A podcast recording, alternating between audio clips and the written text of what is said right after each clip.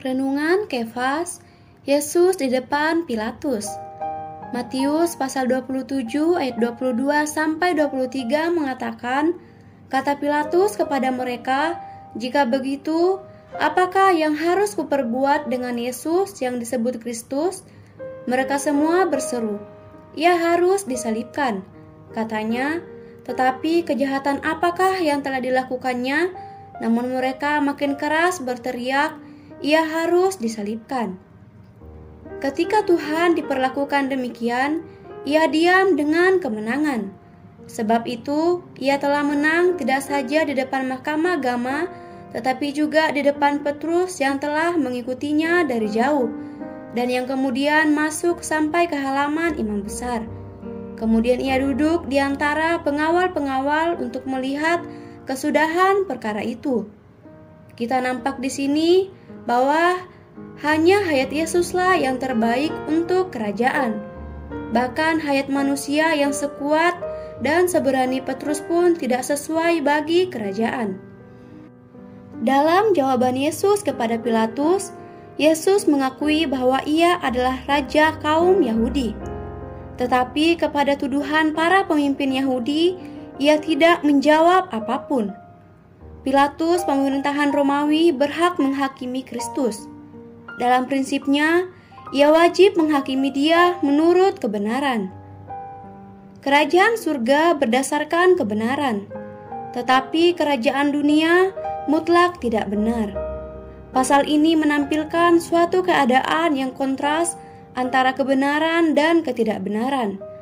Pemerintahan dunia, kerajaan dunia ini tidak benar tetapi kerajaan surga adalah benar.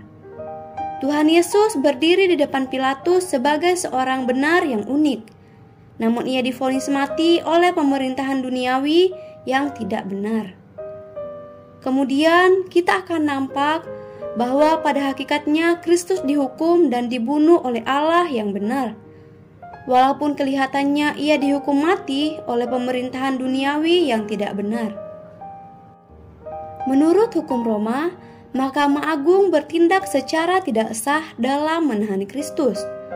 Jika Pilatus adil, ia akan mencegah Mahkamah Agung berbuat demikian.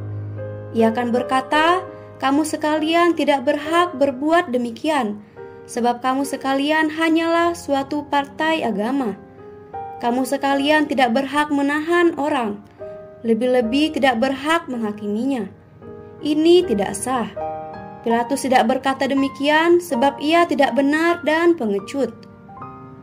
Takut terhadap pemimpin agama Yahudi, Pilatus bertindak melawan hukum Roma yang amat kuat.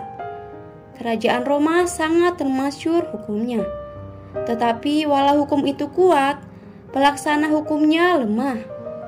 Pilatus bahkan tidak sebentar Yudas jika pengkhianat Tuhan Yesus dapat mengatakan bahwa ia telah menjual darah orang yang tak berdosa, pemerintahan kerajaan seharusnya bahkan lebih benar.